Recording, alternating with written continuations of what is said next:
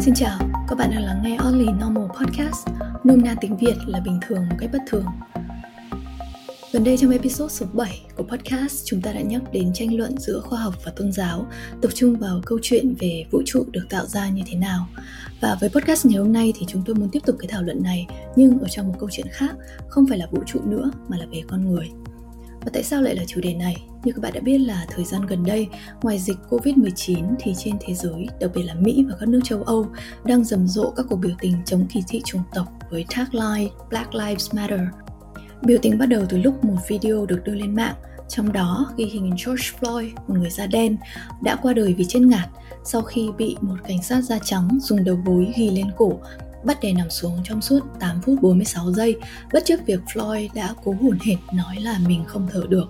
Thế thì phong trào biểu tình này đang lan nhanh và rộng khắp. Cái ảnh hưởng của nó có thể quan sát được trên tất cả báo chí, mạng xã hội, thậm chí là ở Việt Nam nữa. Bản thân tôi cũng thấy bạn bè mình share rất là nhiều thông tin, viết rất nhiều caption, thậm chí là có những người bạn người Việt ở Mỹ còn đeo khẩu trang bế con ra đường biểu tình thì đủ thấy là không khí đấu tranh này nó đang mạnh mẽ như thế nào. Thế thì ta sẽ có câu hỏi là tại sao kỳ thị chủng tộc nó lại kéo dài và sâu sắc đến thế? Sau hàng thế kỷ đấu tranh dân quyền, tại sao không thấy mấy cải thiện mà lại tệ đến nỗi giữa đại dịch hoành hành, người ta vẫn lao ra đường? Có điều gì bình thường mà bất thường trong những cái mà ta đang thấy hay không? Hãy cùng tiếp tục trò chuyện với anh Quy Tiên để tìm hiểu thêm về vấn đề này. Chào anh ạ, câu hỏi đầu tiên của em là tại sao lại có phân biệt chủng tộc? Ờ, nếu mà nói về khái niệm kỳ thị chủng tộc, nhìn ngược lại lịch sử một chút, thì chúng ta thấy là mỗi cái cộng đồng người mỗi tộc người thì đều có cho mình một cái truyền thuyết hay một cái những giải thích về sự hình thành của loài người và của cái tộc người của mình ví dụ như là Việt Nam thì chúng ta có cái thuyết là Long Quân và Âu Cơ, cha rồng mẹ tiên do đẻ ra trăm trứng, 50 người con xuống biển, 50 con lên non. Ờ, hay là chúng ta nhìn sang các nước châu Âu thì họ tin theo niềm tin của đạo Thiên Chúa. Thì như trong episode trước thì chúng ta cũng có kể câu chuyện là Đức Chúa đã sáng tạo ra thế giới trong vòng 7 ngày. Và ở ngày thứ sáu thì Chúa đã nặn ra loài người. Trong đó thì người đàn ông đầu tiên là Adam sau đó từ người đàn ông đầu tiên thì Chúa tạo ra người phụ nữ đầu tiên là Eva. Uh, hay như là chúng ta nhìn sang Trung Quốc người Trung Quốc thì luôn luôn coi họ là trung tâm của thế giới. Và tất cả những cái người xung quanh thì họ gọi là tứ di bao gồm Đông Di, Tây Nhung, Nam Man và Bắc Địch. Thì trong những cái chữ man di, mọi dợ đấy đều có những cái bộ, ví dụ như là bộ khuyển là chỉ chỉ con chó. Khi mà gọi tên những cái tứ gì đó, gần như là họ coi đấy là những cái bộ lạc mà nó có sự pha lẫn giữa con người và động vật.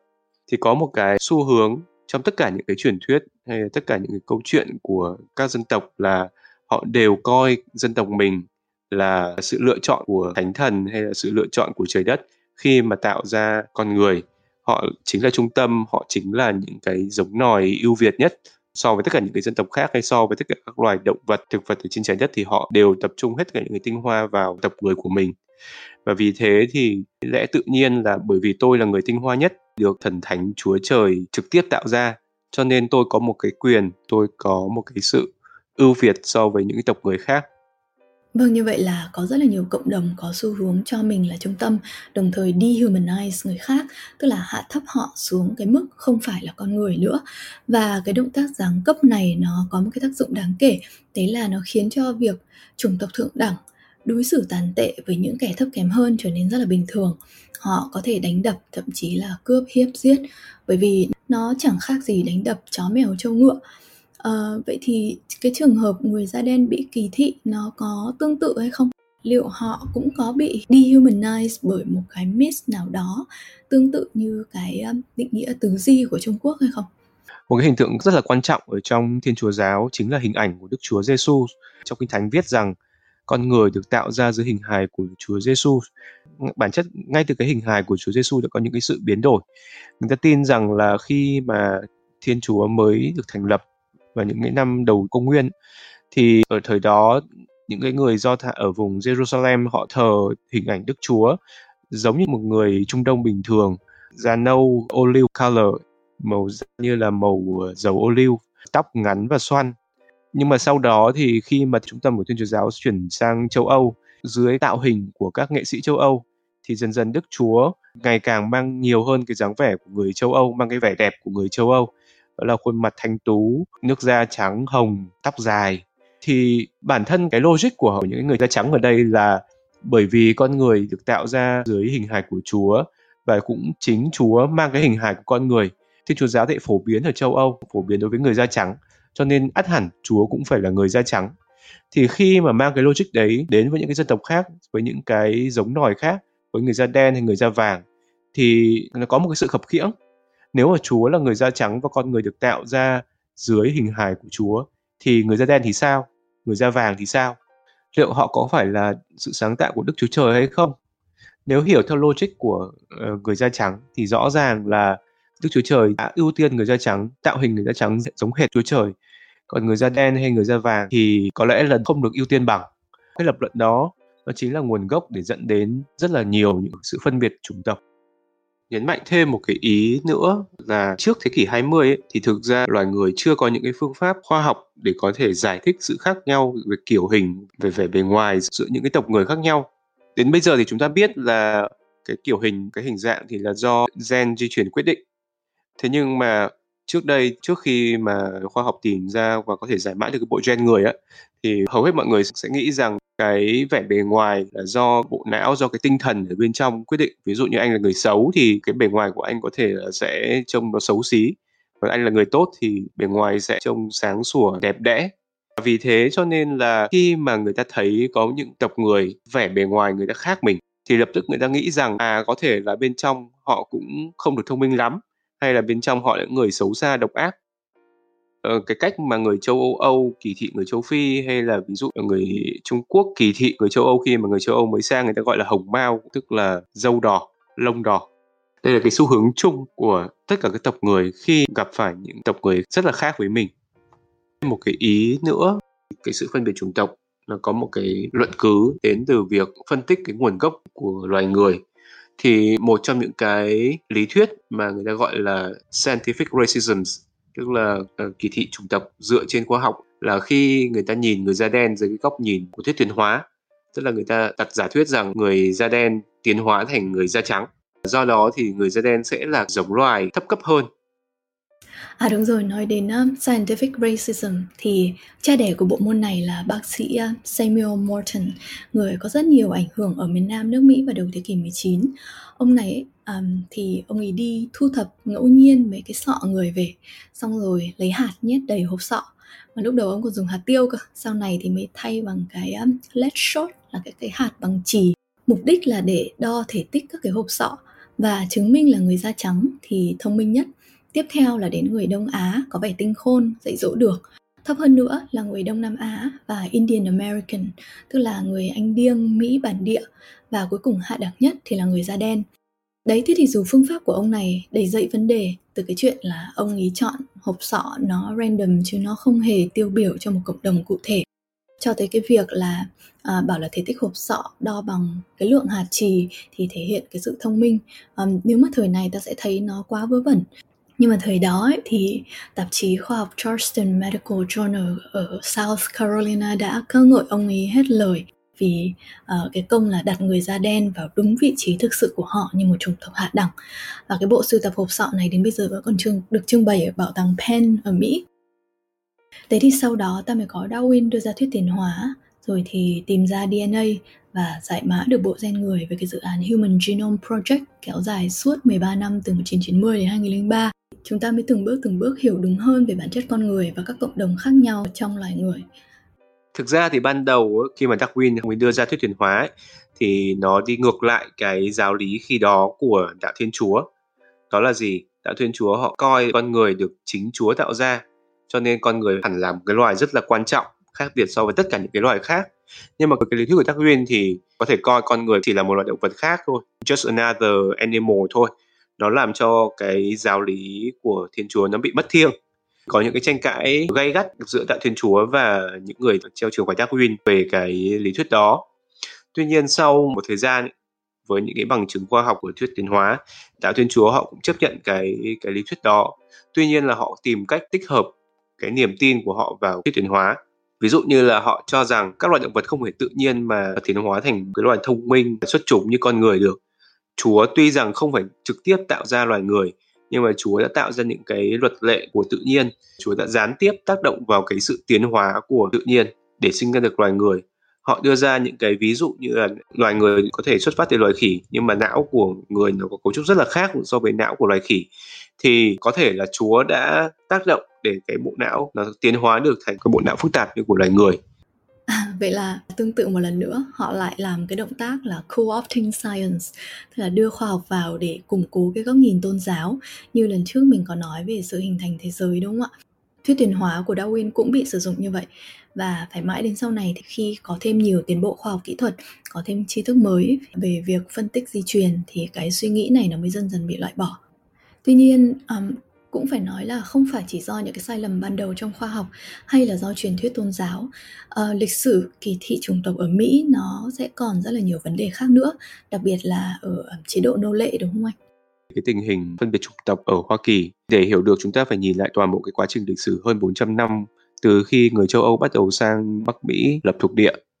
Thì cái lịch sử của Hoa Kỳ bắt đầu sau khi Colombo tìm ra châu Mỹ thì ở thời điểm đó Bắc Mỹ vẫn là những cái vùng đất vô cùng hoang vắng ờ, có những người Anh điêng họ sinh sống ở đó nhưng hầu như là họ chỉ tập trung ở quanh những cái dòng sông lớn như Mississippi thôi ờ, và số lượng của họ cũng tương đối là ít còn hầu hết đất đai Mỹ lúc đó thì đều là những khu rừng hoang dã hoặc là những cái vùng đất hoang hóa thời điểm đó các nước châu Âu ban đầu là Hà Lan, Anh, Pháp bắt đầu gửi những cái đoàn người sang khám phá và ở lại xây dựng những cái thuộc địa. Ban đầu số lượng rất là ít, chỉ có vài ngàn, sau ấy số lượng tăng dần. Ở châu Âu khi đó thì việc làm đời sống cũng không thực sự là dễ dàng. Khi mà sang đến cái vùng thuộc địa mới thì đất đai màu mỡ này, ờ, không phải cạnh tranh với bất cứ ai này, diện tích thì rất là rộng có thể khai hoang, ờ, khí hậu thì cũng hài hòa, cho nên cuộc sống tương đối dễ hơn những cái thuộc địa ở châu Mỹ này đã thu hút rất là nhiều người nông dân nghèo hoặc bị vỡ nợ ờ, hoặc là những người đang ở trong những cái mâu thuẫn về tôn giáo thì họ rời bỏ châu Âu để chuyển sang đây. Tuy nhiên là sau khoảng 100 năm Ờ, đất đai khai hoang ngày càng rộng ra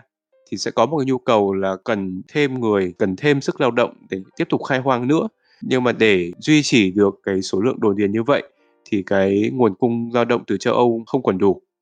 và nếu mà họ phải luôn luôn phải duy trì sự lao động châu Âu để cho những cái canh tác đó thì chi phí nó cũng cao, không đảm bảo lợi nhuận. Ờ, do vậy thì họ bắt đầu mua nô lệ từ châu Phi sang.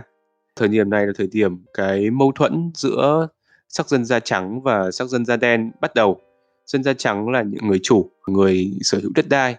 Còn dân da đen thì ở thời điểm đó thì hầu hết các gia ở châu Phi vẫn còn đang ở chế độ bộ lạc ở cái trình độ phát triển kém hơn và họ bị châu Âu xâm lược bắt đi rất là nhiều người. Ngoài ra thì bản thân các bộ lạc ở châu Phi họ cũng có cái chính sách là bắt người của bộ lạc khác để bán làm nô lệ hoặc là dùng bắt chính người của bộ lạc mình bán đi để để lấy vàng thì nó tạo ra một cái nguồn cung hàng trăm nghìn thậm chí hàng triệu nô lệ và những cái nô, nô lệ này họ bị bắt họ bị tù đầy và họ bị đưa lên thuyền chuyển sang những cái vùng đất mới ở châu Mỹ bị bắt làm nô lệ suốt đời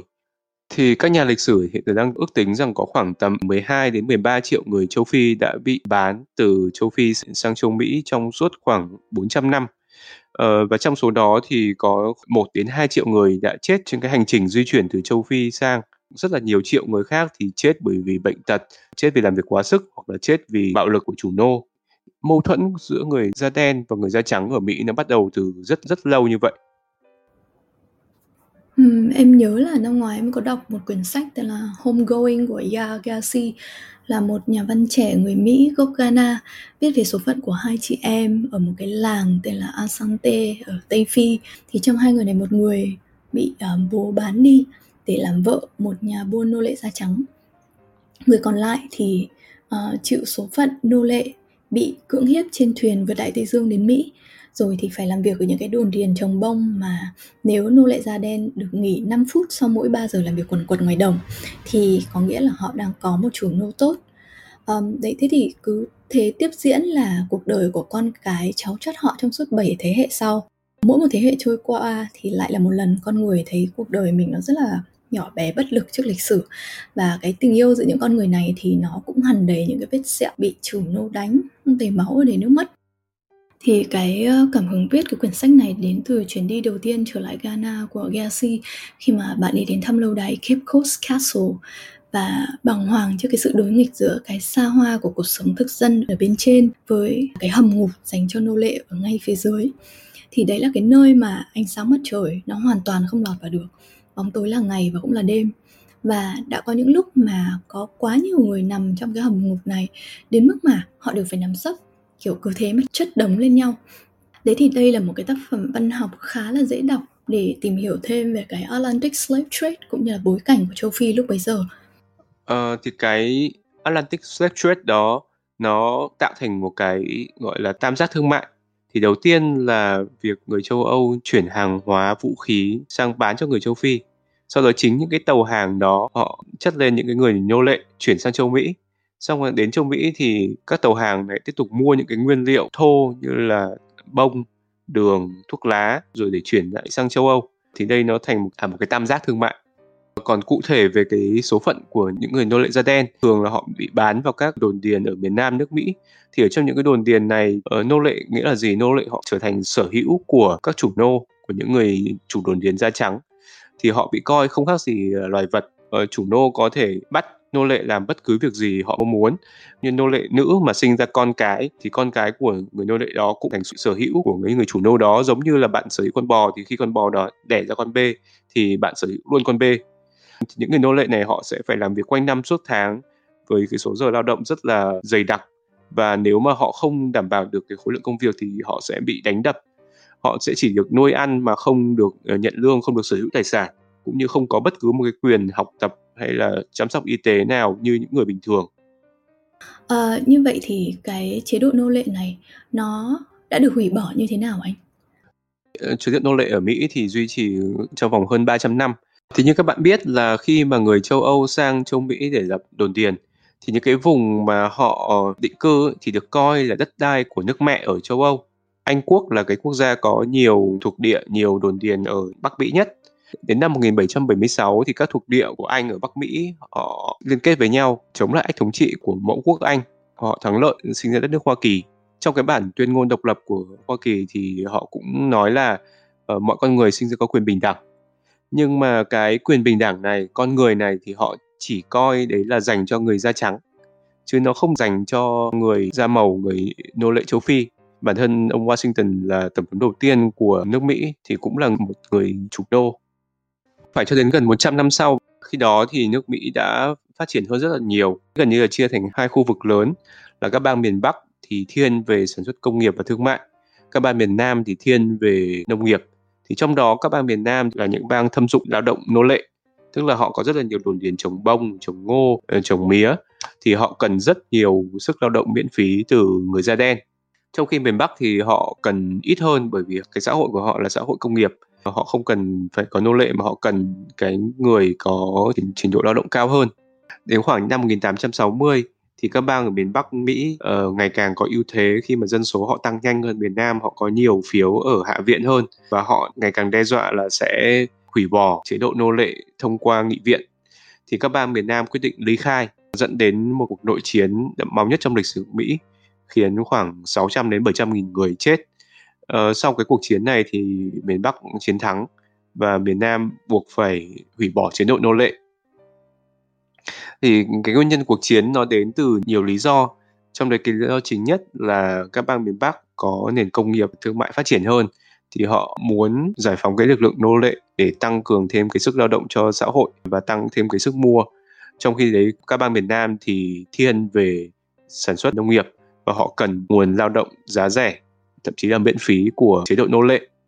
Ngoài ra thì miền Bắc và miền Nam thì ngay từ khi thành lập Mỹ thì cũng đã luôn là có những cái ờ, mâu thuẫn. Ví dụ như miền Bắc thì muốn có cái sự tập quyền hơn cho chính quyền trung ương, trong khi miền Nam thì muốn sự tự chủ cao hơn hay là miền Bắc thì muốn bảo hộ thương mại? Bởi vì họ sản xuất ra hàng hóa và họ muốn cái mức thuế cao để chống lại cái cạnh tranh từ hàng hóa từ châu Âu.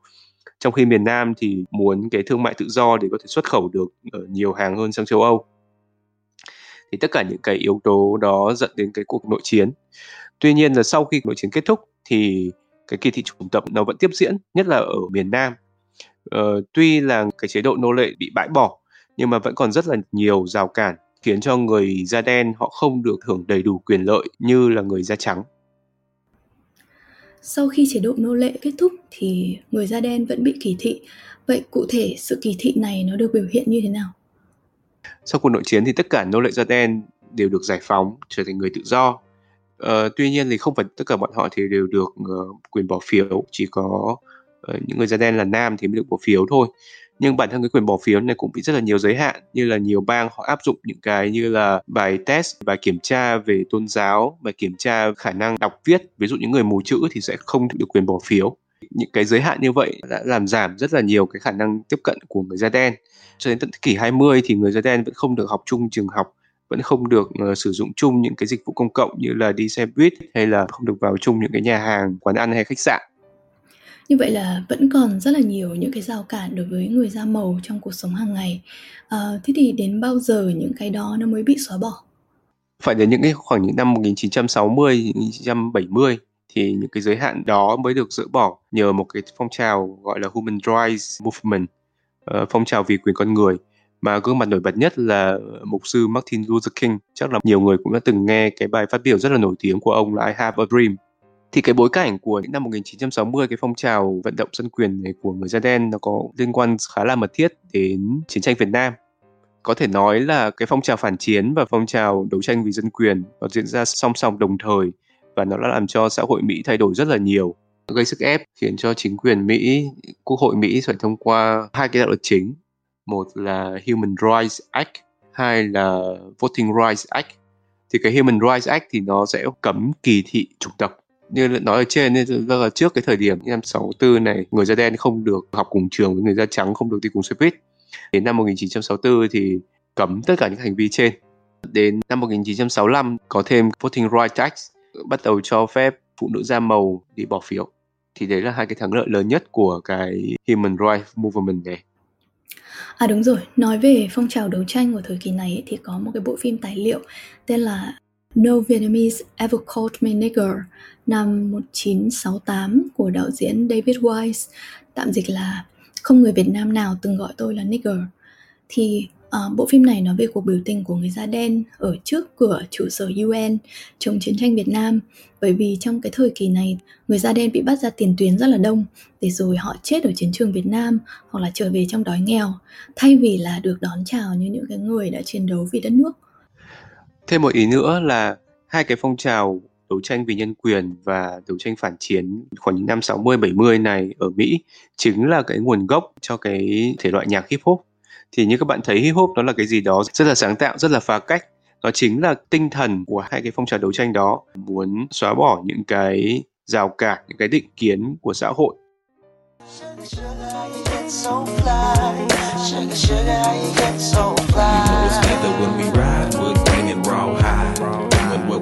Watching screens getting high. Girl, you keep it so fly with your sweet honey buns. You was there when the money gone. You be there when the money comes. Off top, I can't lie. I love to get blow.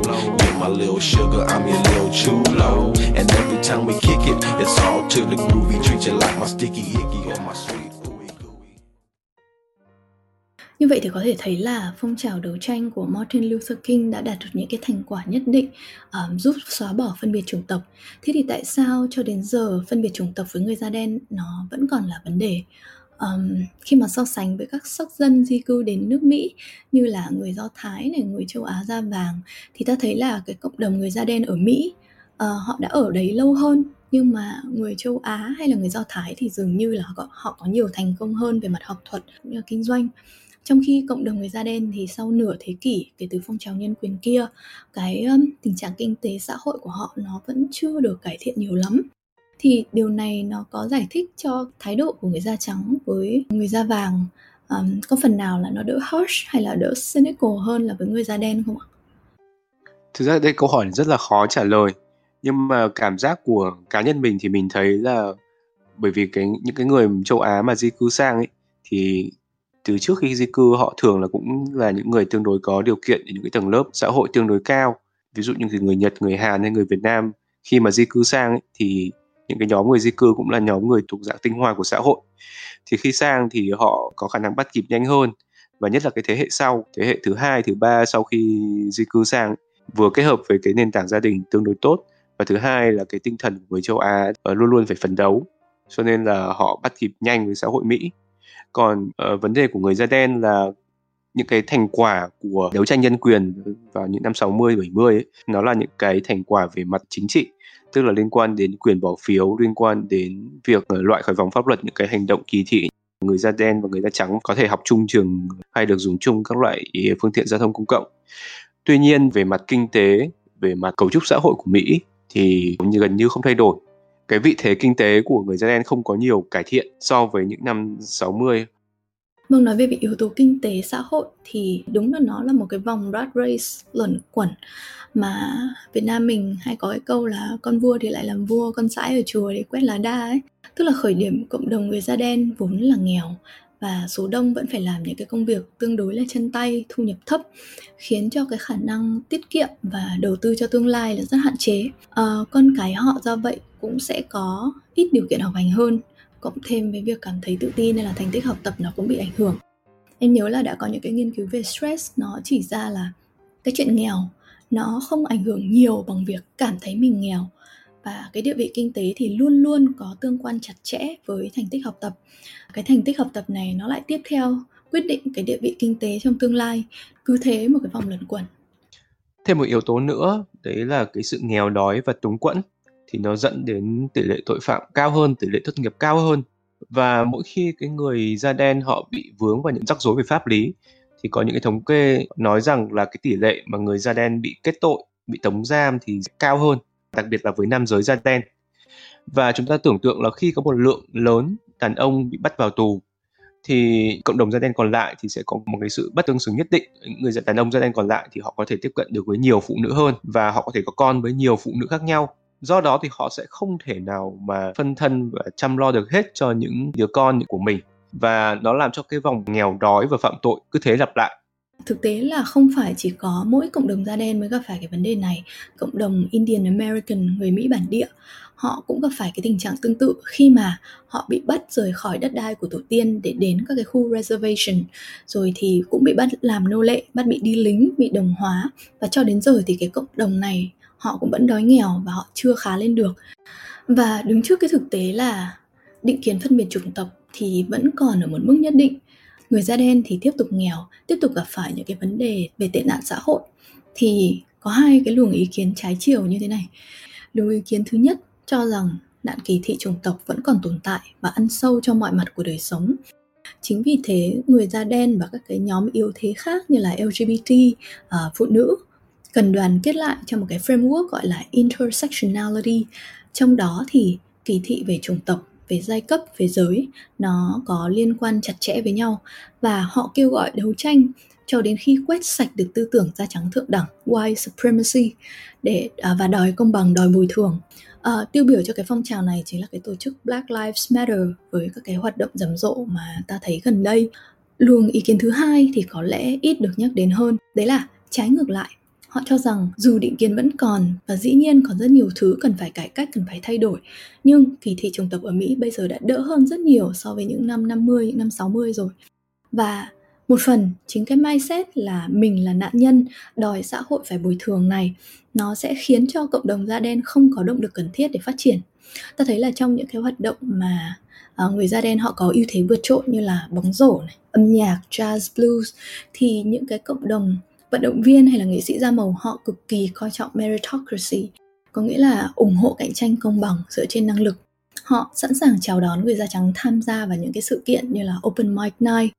uh, và chiến thắng sẽ được trao cho người nào giỏi hơn bất kể màu da như thế nào. Trong học thuật cũng vậy, nếu mà đọc cuốn Losing the Race, Self-Sabotage in Black America của John McWhorter, một giáo sư người da đen chuyên về ngôn ngữ học tại Đại học Columbia thì sẽ thấy ông đưa ra quan điểm là những cái chính sách như affirmative action, tạo điều kiện cho sinh viên da màu được nhận vào các trường đại học danh giá, hoặc là các ứng cử viên da màu sẽ được ưu tiên hơn khi ứng tuyển vào các cái vị trí giảng dạy. Mặc dù thành tích và khả năng của họ không bằng các ứng cử viên da trắng khác, thì nó là lợi bất cập hại, bởi vì nó khiến cho người ta ỉ lại, không muốn phấn đấu nữa. Hoặc tương tự ờ, đứng từ góc độ một nhà nghiên cứu ngôn ngữ, ông ấy cũng chỉ trích cái chính sách giáo dục mà coi Ebonics là cái thổ ngữ của người Mỹ gốc Phi là một ngôn ngữ khác. Rồi đưa vào nào thì từ điển um, sách vở dịch thuật để giúp trẻ em da đen học. Thay vì thừa nhận rằng nó vẫn là tiếng Anh nhưng là thứ tiếng Anh của người da đen vốn bị bắt làm nô lệ ở các đồn điền trồng bông chẳng bao giờ được học hành tử tế. Và um, ông này thì thậm chí đã bị nhiều người nói là phản bội giống loài nhưng mà trong suốt 20 năm nay thì ông ấy vẫn kiên trì khẳng định là người ta không nên vì cái lịch sử nô lệ mà bóp méo khoa học hay là um, hy sinh những cái giá trị như meritocracy cạnh tranh bằng thực tài quan điểm này nó cũng được một số các cái học giả da đen khác như là Coleman Hughes hay là giáo sư Glenn Lowry tại Đại học Brown chia sẻ. Uh, trong một số gần đây của Glenn Show mà em xem ở trên YouTube ấy, thì ông ấy cũng nói là bao nhiêu vấn đề mà cộng đồng người da đen gặp phải từ nghèo đói, tệ nạn, phạm pháp, phá thai, gia đình ly tán, uh, trẻ em không được dạy dỗ tử tế. Tất cả không thể chỉ giải thích bằng hai chữ white supremacy mà được. Vậy thì những người đó thì họ có đánh giá như thế nào về cái tình hình biểu tình rầm rộ cả online lẫn offline ở nước Mỹ bây giờ sau cái sự kiện George Floyd bị cảnh sát uh, dùng đầu gối ghi cổ đến chết? Họ chia sẻ cái quan điểm chung là đấy là một cái hành động không thể chấp nhận được và viên cảnh sát này cần phải được xét xử theo pháp luật. Tuy nhiên có một cái vấn đề mà uh, một bộ phận xã hội Mỹ hay là cả người da trắng cả người da đen họ đều đang quan ngại. Đấy là tình hình có vẻ đang đi quá xa và đám đông đang đổ quá nhiều dầu vào lửa. Uh, điều đó thì có thể dẫn đến những cái hậu quả khó lường. Thứ nhất là về việc video của George Floyd được đưa lên mạng xã hội dẫn đến phẫn nộ của công chúng à, về cái chuyện là bạo lực và kỳ thị chủng tộc của cảnh sát ấy. Cái sự phẫn nộ này càng lúc nó càng tăng khi mà ngay lập tức sau đó một loạt các video khác về các vụ việc người da đen bị đối xử tương tự nó được đưa lên. À, những cái hình ảnh này nó khiến cho cộng đồng có một cái nhìn có thể là có một chút thiên kiến và chưa chắc đã hoàn toàn đúng với sự thật. Câu hỏi là nguyên nhân của bạo lực ở cảnh sát này nó có thực sự là vì kỳ thị chủng tộc với người da đen không? Thì nếu nhìn vào cái số liệu thống kê họ thấy là đúng cảnh sát có thái độ harsh hơn với những cái người da đen trong những cái va chạm như là bắt dừng xe kiểm tra rồi thì hỏi cung của trách gì đó. Tuy nhiên trong cái database về các cái vụ cảnh sát nổ súng chết người của Washington Post thì số lượng người da trắng bị chết nhiều hơn rất là nhiều so với người da đen. Uh, chẳng hạn trong năm 2019 thì trên cái dân số 328 triệu của Mỹ có 1.003 người bị bắn bởi cảnh sát trong đó thì có 405 người da trắng, 250 người da đen và 3 phần tư số người của cả hai nhóm này thì đều có mang theo súng hoặc dao bên mình. Có nghĩa là uh, chưa biết là anh có tội hay chưa. Thế nhưng nếu anh anh cự tuyệt và chống trả khi bị bắt thì cảnh sát họ sẽ rất dễ nổ súng.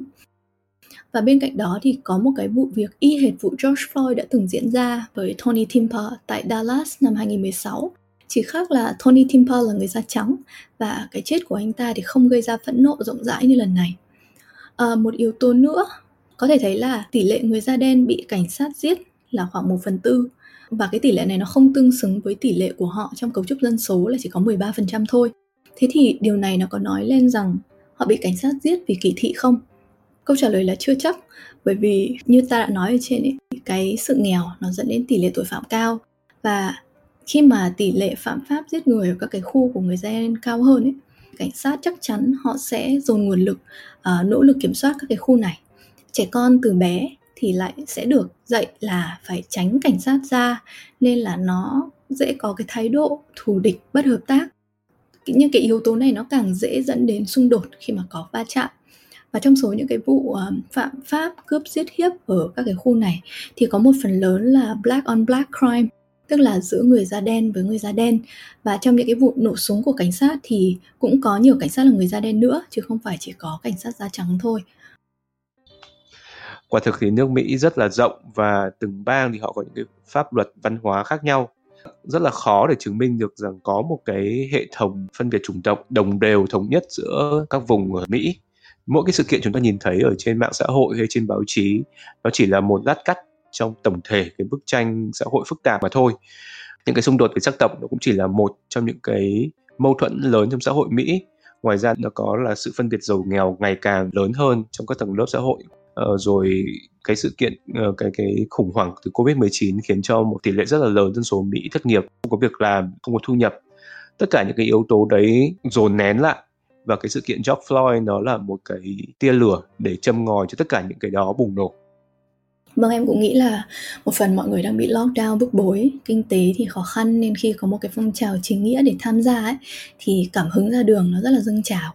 Tuy nhiên uh, nếu mà dâng trào quá mức thì dường như nó lại biến thành một cái mob uh, với một loạt những cái hiện tượng như là dân tình đập phá các cái cửa hàng cửa hiệu lấy trộm iPhone xong rồi thì cướp đồ ở trong siêu thị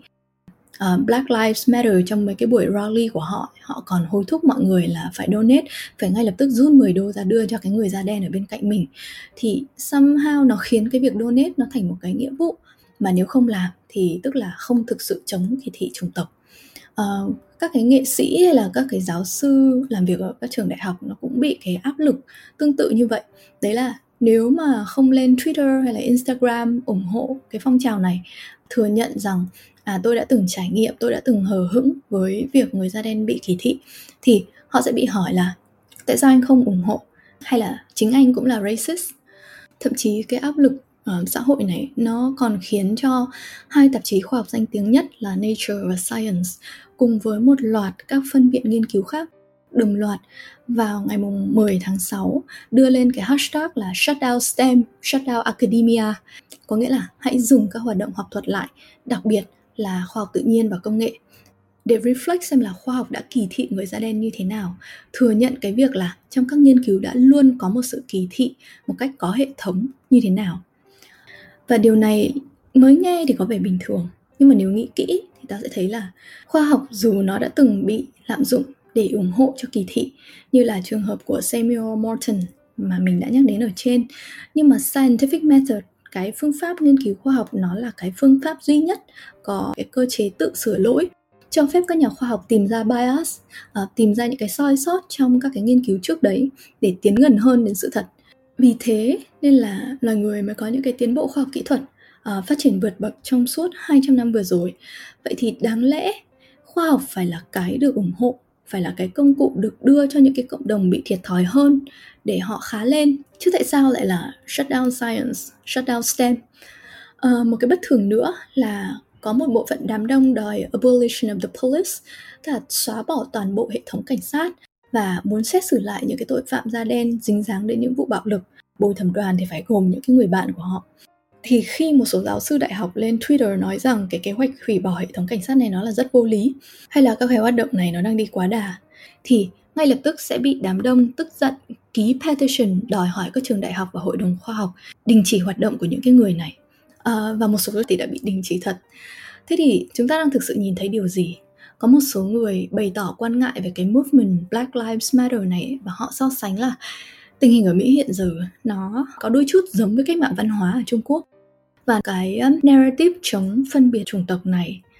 một cách nào đó nó đã trở thành một cái tôn giáo mới mà khi bất cứ ai đưa ra ý kiến chỉ trích, có thể ngay lập tức bị buộc tội racist. Việc vô hiệu hóa lực lượng cảnh sát, nó sẽ tạo ra một cái power vacuum khiến đất nước rơi vào loạn lạc cát cứ, như cái cách mà ở Seattle hiện giờ họ thành lập cái khu tự trị Capitol Hill Occupy Protest Zone.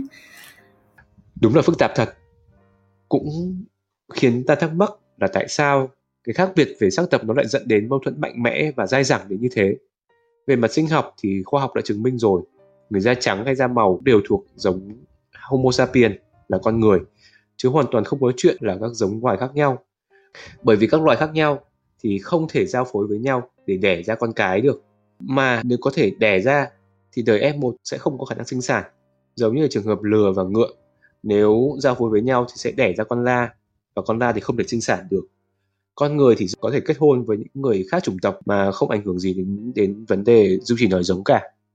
Vâng, đúng là ở level species thì con người hiện đại đều được um, đưa vào cái category là Homo sapien. Tuy nhiên,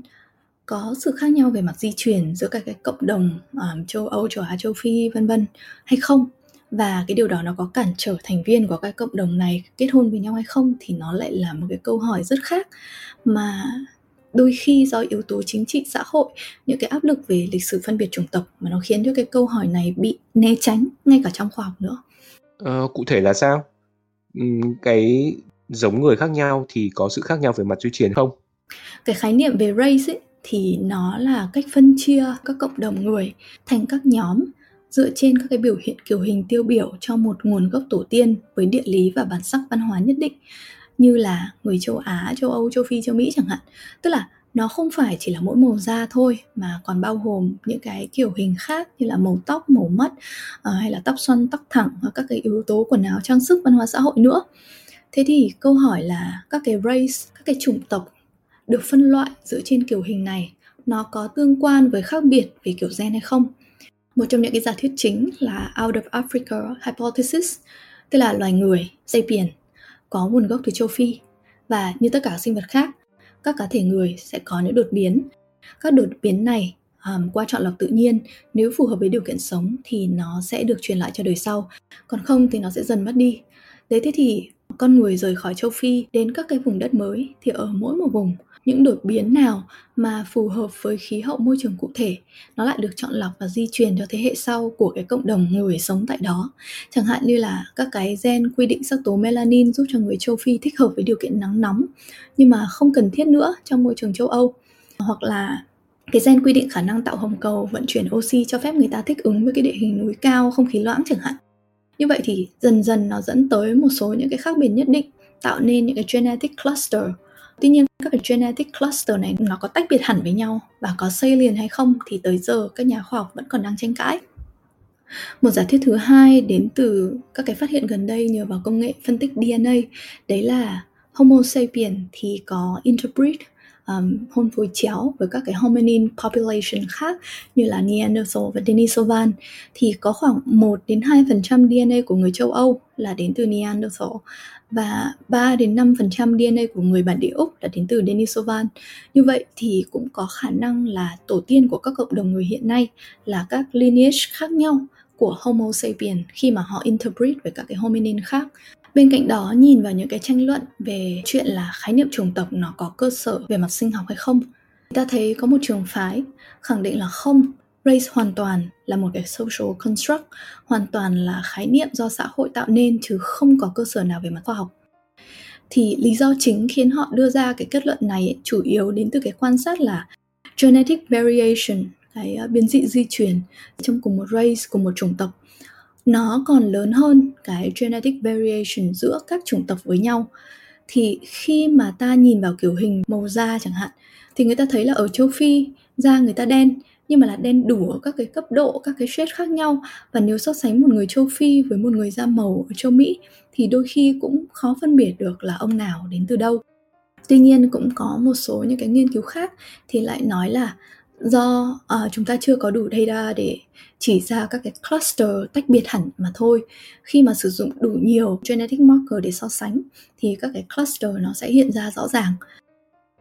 À, vấn đề tranh cãi tiếp theo là ở cái proxy dùng để đánh giá genetic distance. Ở đây người ta dùng fixation index. Cái giá trị này thì nó khá nhỏ khi mà so sánh giữa các cái human race với nhau. Tuy nhiên một nghiên cứu khác thì họ lại đưa ra kết quả là khi mà chỉ so sánh trong loài người thì cái giá trị này nó là 0,119 nhưng nếu thêm chimpanzee vào thì cái giá trị này nó cũng chỉ lên đến 0,183 thôi. Tức là không thể kết luận rằng vì khác biệt di truyền nhỏ nên khác biệt về kiểu hình và performance của các nhóm là không đáng kể. Thứ ba là lại có những lập luận bảo rằng ừ cứ ở xa nhau thì sẽ khác nhau thôi. Tuy nhiên, tiếp tục lại có một cái nghiên cứu cho thấy với cùng một khoảng cách địa lý thì genetic distance của hai cộng đồng thuộc cùng một khu vực địa lý như là châu Phi chẳng hạn thì thường là nhỏ hơn so với genetic distance giữa hai cộng đồng ở hai khu vực địa lý khác nhau, chẳng hạn một ở châu Phi, một ở châu Á. Và cuối cùng thì có một cái nghiên cứu nữa nó chỉ ra cái điều như này. Khi phân tích số liệu, họ thấy cả hai hiện tượng xảy ra đồng thời, đấy là đúng genetic variation trong cùng một race nó lớn hơn genetic variation giữa các race với nhau dù vậy, cái phương pháp thống kê multilocus statistics vẫn có thể phân loại các cá thể vào các cộng đồng khác nhau một cách rất chính xác.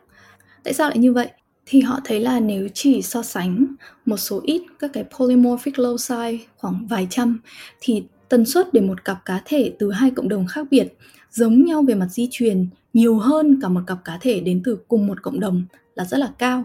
Tuy nhiên, khi tăng số loci lên vài ngàn và so sánh các cá thể trong hai cộng đồng hoàn toàn tách biệt về mặt địa lý thì cái tần suất này nó sẽ giảm về không. Và kết luận của nghiên cứu là cái việc quan sát thấy genetic variation trong cùng một race nó lớn hơn genetic variation giữa các race khác nhau nó không phủ định cái ý kiến là có những sự khác biệt sinh học nhất định giữa các race này Vậy ờ, tóm lại là chúng ta chưa thể hoàn toàn phủ định khái niệm chủng tộc và nói rằng nó không có cơ sở về mặt sinh học. Vậy nếu tồn tại khác biệt về mặt sinh học thì nó có ảnh hưởng đến xu hướng kỳ thị phân biệt chủng tộc của con người hay không? À, cái này thì em không dám khẳng định. Nhưng mà ý kiến cá nhân thôi ấy, thì em nghĩ là về mặt sinh học và tiến hóa thì nó có lý do để phân biệt chủng tộc nó trở thành một cái xu hướng phổ biến trong nhiều cộng đồng và nhiều những cái thuyết tôn giáo đến thế. Cái thứ nhất ấy là thời xưa khi mà các lục địa nó chưa được kết nối như bây giờ các cái cộng đồng ở các châu lục khác nhau họ sống tách biệt về mặt địa lý cái việc kết hôn chéo ấy nó không xảy ra nhiều. Thì cái sự khác nhau về mặt sinh học cả kiểu hình và kiểu gen nó sẽ khá là rõ ràng. Và một yếu tố nữa để tách biệt các cái cộng đồng là ngôn ngữ nữa. Thế thì do đó mà hình thành những các cái chủng tộc có đặc điểm sinh học và văn hóa khác nhau một cách rõ rệt là cái điều nó rất tự nhiên thôi. Thứ hai là để cho một cộng đồng người có thể hợp tác với nhau một cách hiệu quả lâu dài, tăng fitness và reproductive success cho các cá thể, thì anh sẽ cần một cái đặc điểm nhận dạng mà dễ nhìn thấy và tốt nhất là đặc điểm này dựa trên yếu tố di truyền các cái cơ chế đề cập trong các cái lý thuyết tiến hóa như là kin selection chọn lọc theo dòng dõi reciprocal altruism là mối quan hệ có đi có lại à, game theory như là tit for tat ăn miếng trả miếng thì tất cả nó đều chỉ ra là một đặc điểm nhận dạng vừa dễ thấy vừa dựa trên di truyền thì có ý nghĩa rất lớn trong việc tạo ra cái sự hợp tác và pro-social behavior. Thế thì màu da nó là một cái ứng cử viên tốt cho cái đặc điểm nhận dạng mà mình muốn có đúng không? Nó vừa suggest cái mối quan hệ về mặt di truyền dòng tộc. Nó vừa thể hiện là cái người có cùng màu da mà mình gặp này khả năng cao là ở đâu đó gần cái khu vực của mình. Nên là uh, giúp đỡ lẫn nhau thì anh em đều có lợi. Trong khi nếu mà gặp một người nhìn khác mình một trời một vực ấy tôi đen mà anh trắng chẳng hạn thì khả năng cao là chả liên quan máu mù gì và cũng khó mà gặp lại lần nữa thứ ba là kể cả khi các cái populations come into contact uh, bắt đầu có giao lưu với nhau thì cái việc kết hôn chéo nó cũng là cái mà người ta còn tránh. Đấy là bởi vì ngôn ngữ khác nhau thì nó là một cái trở ngại rất là lớn cho cái việc tán tỉnh cũng như là hợp tác nuôi con sau này. Hai là sinh vật thì có xu hướng tránh giao phối với những cái cá thể mà nhìn quá khác mình vì kiểu hình khác lạ nó có thể là biểu hiện của một cái đột biến nguy hiểm hoặc là biểu hiện của những cái gen phù hợp với môi trường khác nhưng lại hoàn toàn vô ích hoặc thậm chí có hại trong cái môi trường mà mình đang sống. Ba là để tránh cho con mình đẻ ra sẽ bị cộng đồng kỳ thị vì trông nó khác lạ Tóm lại, cái xu hướng giao phối với những cá thể giống mình gọi là assortative mating này ấy, nó có thể khiến cho các cái đặc điểm cụ thể của từng chủng tộc đã được bảo tồn trong cái thời gian khá là dài. Yếu tố thứ tư là việc nhận ra người cùng nhóm và khác nhóm nó trở nên cực kỳ quan trọng khi mà có cạnh tranh. Ví dụ như trong chiến tranh xâm lược thuộc địa nhé, anh sẽ chiến đấu cho đồng bào mình những cái người máu đỏ da vàng để chống lại thực dân da trắng. Thì về mặt tâm lý chuyện giết người nó không hề dễ dàng. Nó đòi hỏi anh phải căm ghét họ không coi họ là con người để mà justify cái hành động này cho chính mình. Đấy thế thì trải qua hàng trăm hàng ngàn năm như thế cái xu hướng chú ý đến màu da uh, các cái đặc điểm kiểu hình và thái độ phân biệt người trong nhóm và ngoài nhóm nó trở nên rất là bền vững trong khoa học thần kinh thì người ta đã làm thí nghiệm cho thấy là não người cực kỳ nhạy với các tín hiệu về màu da và chủng tộc. Chỉ trong vài chục millisecond thôi, à, khi mà anh còn chưa nhận thức được là anh đang nhìn thấy cái gì, thì amygdala ở trong não của anh ấy, có thể gọi là trung tâm của cảm xúc sợ hãi lo lắng ấy, thì nó đã nhận ngay ra và phản ứng với khuôn mặt của một người thuộc chủng tộc khác rồi. Tương tự thì cái vùng não fusiform face area chuyên nhận diện khuôn mặt ấy nó cũng nhạy với những người cùng chủng tộc hơn là những cái người khác chủng tộc Thêm nữa, neurotransmitter oxytocin là cái tạo ra gắn kết giữa mẹ và con, giữa người thân, giữa người cùng nhóm. Nó đồng thời lại khiến anh xử tệ với người khác nhóm. Tức là con người thì có thể nói là được hardwire để phân biệt giữa người cùng nhóm khác nhóm. Một cách rất là tự động, anh có thể có cảm giác gờn gợn, thậm chí là sợ sệt khi nhìn thấy một người da đen mà anh chưa hề quen biết cảm xúc này dĩ nhiên nó còn bị ảnh hưởng bởi cái yếu tố văn hóa môi trường rồi thì định kiến xã hội nữa. Và sau khi có những cái phản ứng tự động đấy thì cái prefrontal cortex là não trước của anh nó sẽ có thể can thiệp và bảo cái amygdala là calm down um, có gì đâu mà phải sợ. Thế nhưng mà cái cảm xúc đầu tiên ấy nó vẫn rất là thật sẽ cần có tư duy chủ động của anh để trấn áp nó. Nếu nói như vậy thì con người nói chung sinh ra đã có xu hướng là kỳ thị. ừ, um, một phần nào đấy thì em nghĩ nó là một cái thực tế cần được thừa nhận. Uh, có một cái nhà sinh vật học đã nói là man is not a blank slate but a blankest slate. Có nghĩa là con người thì không phải tờ giấy trắng nhưng mà là tờ giấy trắng nhất trong tất cả các tờ giấy mà tự nhiên đã tạo ra. Thì uh, chúng ta có những cái xu hướng được quyết định bởi đặc điểm sinh học những cái phản ứng tự nhiên được mài rũa bởi cái quá trình tiến hóa. Nhưng mà khác với động vật là động vật nó phụ thuộc rất nhiều vào cái phần cứng này. Còn con người thì lại có bộ não biết tư duy, có văn hóa, có hệ giá trị để kiểm soát được những cái impulse nhất thời và đưa ra cái quyết định phù hợp. Ngay cả khi cái quyết định này nó có thể đi ngược lại với tự nhiên, như là vì ta quyết định không đẻ nhiều con chẳng hạn uh, cái xu hướng phân biệt chủng tộc nó cũng thế thôi. Có thể não người in default là phản ứng với người khác màu da. Nhưng mà cái phản ứng này nó sẽ được kiểm soát khi mà ta có suy nghĩ tư duy. Thêm một cái nữa là những cái category về cùng nhóm và khác nhóm ấy nó không fix mà ngược lại rất dễ thay đổi. Amygdala nó sẽ không activate. Kể cả khi nhìn thấy một người thuộc chủng tộc khác nếu mà người đó có một đặc điểm nào đó chung với anh. Chẳng hạn như là uh, mặc áo in hình ban nhạc anh thích hay là cổ động cho đội bóng mà anh yêu chẳng hạn. Uh, điều này nó cho phép cái sự hợp tác giữa con người trở nên linh hoạt hơn rất là nhiều. Có nghĩa là thời nay khi mà tất cả chúng ta đều có nhiều identity chúng ta có bạn bè từ nhiều quốc gia nhiều nguồn gốc uh, chúng ta kết nối xuyên lục địa thì cái việc chung sống hòa bình và kiểm soát cái tâm lý kỳ thị chủng tộc là hoàn toàn có thể. Miễn là anh aware là nó ở đó và mình cần kiểm soát nó mà thôi. Vâng, như vậy là hôm nay chúng ta đã cùng thảo luận với anh Tiến về con người và xu hướng phân biệt chủng tộc, đánh giá từ bối cảnh tôn giáo, lịch sử kinh tế xã hội cũng như là sinh học và tiến hóa. Trong câu chuyện này thì có rất là nhiều điều bình thường và bất thường đòi hỏi chúng ta phải suy nghĩ kỹ để có thể hiểu được cái tình hình đang diễn ra trước mắt, cũng như là quyết định cái hành động của mình cho nó phù hợp. Chẳng hạn như là, ở ví dụ của nước Mỹ, đôi khi cái việc mà rõ ràng là có mục đích tốt đẹp như là chống kỳ thị chủng tộc nó có thể là có những cái yếu tố mà đám đông chưa lường được hết. Can thiệp của xã hội để giải quyết các cái vấn đề này có lẽ là cần nhìn vào gốc rễ. Chẳng hạn như có nên đầu tư vào cộng đồng để giúp họ cải thiện vị thế kinh tế xã hội hay không, thay vì tập trung vào bồi thường cho từng cá nhân hoặc là luật pháp và trật tự thì có nên được củng cố bằng cải cách, bằng tăng cường đào tạo cho lực lượng hành pháp hay là lật đổ, xóa bỏ các cái cơ quan này? Mong là podcast ngày hôm nay sẽ giúp chúng ta có cái nhìn cởi mở và thảo luận đa chiều hơn. Cảm ơn các bạn đã lắng nghe podcast.